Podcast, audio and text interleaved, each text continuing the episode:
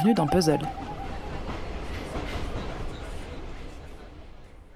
Cette semaine, dans Puzzle, on mène l'enquête sur les faits divers. Les journalistes partagent pas mal de points communs avec le métier de détective. Être curieux, avoir du flair et surtout ne pas lâcher le morceau. Nous sommes face à quelque chose qui n'est jamais arrivé. J'appelle ce quelque chose Je sais pas, ça m'est venu comme ça, j'aurais pu dire meurtre. Non, j'ai dit crime, c'est bien crime. Ouais, j'aime bien. Qui êtes-vous Je suis très fier d'être le premier criminel du monde. Que voulez-vous Vous tuer. Un coupable est beaucoup moins dangereux en liberté qu'en prison. Dans le vaste monde du podcast, quand on parle de crime, il y a les voix que l'on connaît tous. On de la raconte, Affaires sensibles et aux US, Criminal ou encore le légendaire Serial. Mais les journalistes qui m'intéressent aujourd'hui sont ceux qui partent micro en main à la recherche de la vérité. Je vous ai déjà parlé du génialissime Canon sur la tempe d'Alexandre Moniol ou de Père comme personne de Nina Allenberg, et sans oublier 1000 degrés d'Adèle Imbert et Émilie Denêtre. Mais aujourd'hui, je vais me concentrer sur le podcast d'investigation Cerno, l'anti-enquête de Julien Cerno-Bory. Tout commence quand Julien découvre qu'il habite dans le même immeuble qu'un tueur en série qui officiait pendant les années 80. Jean-Thierry Mathurin était le complice de son mec, Thierry Paulin, dit le tueur de vieilles dames.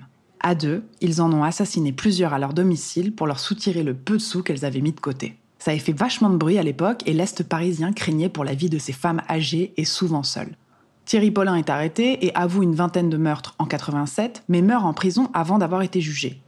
Quant à Jean-Thierry Mathurin, lui, il est condamné à la réclusion criminelle à perpétuité avant de bénéficier en 2009 d'un régime de semi-liberté.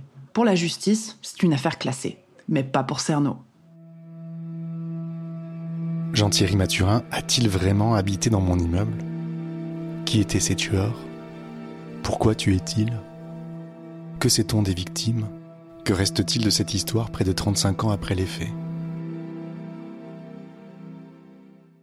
Il se lance alors dans une anti-enquête où il part à la recherche de ses victimes oubliées. Un épisode, une adresse. Rue Le Pic, rue Saulnier, rue Nicolet, il y en a 20. Même quand Julien ne trouve rien, il rapporte du son et des histoires de vie.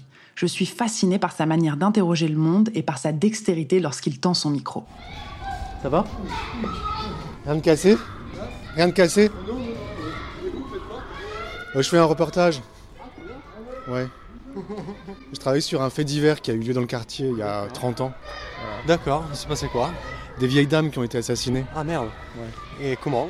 Par des euh, deux tueurs en fait, euh. Thierry Paulin et Jean-Thierry Mathurin. D'accord.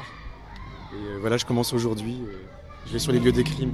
D'accord, moi j'en- je- j'en sais rien. je vis ici depuis deux ans. Vous êtes d'où? Euh, Italie.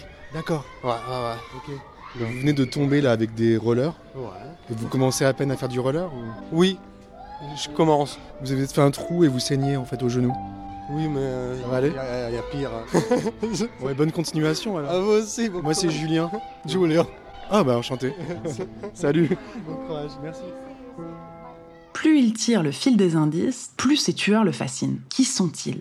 Pour répondre à toutes ces interrogations, il continue méticuleusement à creuser les indices. Et plus l'enquête avance, plus les langues se délient. Il rencontre les proches des tueurs. 3, 2, 1. Alors j'ai donc un rendez-vous mystère avec une personne qui a travaillé avec Paulin et Mathurin au Paradis Latin dans les années 80. Donc vous l'avez vu la première fois, vous étiez avec votre mère. Ouais, Et alors vous êtes devenus amis? Tout ami, ah oui, tout de suite? Ah oui, ça a été, tout de suite, ça a été vraiment. euh, et tout le monde d'ailleurs, hein, euh, tout le monde l'aimait. On sortait beaucoup ensemble. Et le pire, l'ironie du sort, c'est que Mathurin travaillait aussi dans une petite crêperie, rue de Jussieu, et il travaillait avec une petite vieille. Je le revois encore dans cette petite crêperie, dans ce petit stand, où il aidait une petite vieille à faire ses crêpes, à encaisser. à- C'était incroyable quand même. Et puis, Julien décide de partir en Martinique, là où Thierry Paulin est né. C'était qui la dame du maman Jojo alors? La patronne? Oh, la patronne, c'était une dame euh, majestueuse, quoi, parce que c'était quelqu'un qui. C'est quelqu'un qui connaissait les gens. C'est vrai? Ouais, elle était appréciée de tout le monde. hein. C'est vraiment un phénomène, quoi. Comment elle était alors?